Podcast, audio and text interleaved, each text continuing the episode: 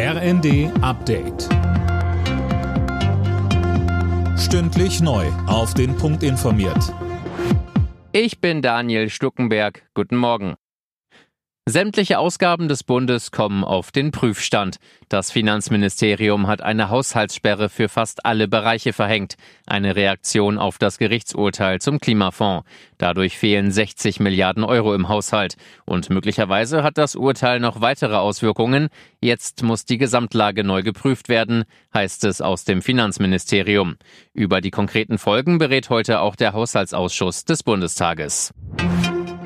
Überraschender Besuch in der Ukraine. Bundesverteidigungsminister Pistorius ist am Morgen in Kiew eingetroffen.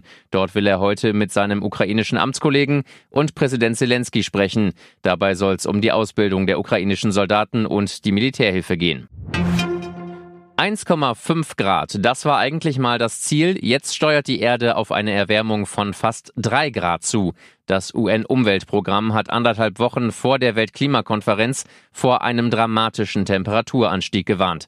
Christiane Hampe. Die Menschheit breche alle Rekorde, wenn es um den Klimawandel gehe, so das UN-Umweltprogramm. Selbst wenn die gegenwärtigen Klimaschutzzusagen der Staaten in aller Welt umgesetzt würden, bewege sich die Erde auf eine Erwärmung um 2,5 bis 2,9 Grad bis zum Jahr 2100 zu.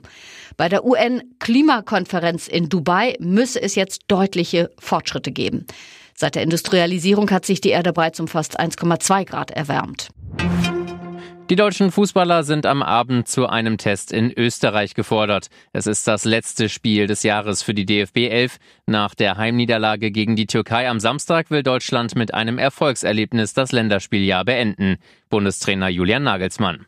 Am Ende geht es für uns darum, mit einem guten Gefühl rauszugehen, was natürlich geprägt wird von einem Sieg, was aber auch geprägt wird von einer guten Spielweise, von einer guten äh, Art und Weise, wie wir auf dem Platz sind. Anstoß in Wien ist um 20.45 Uhr. Alle Nachrichten auf rnd.de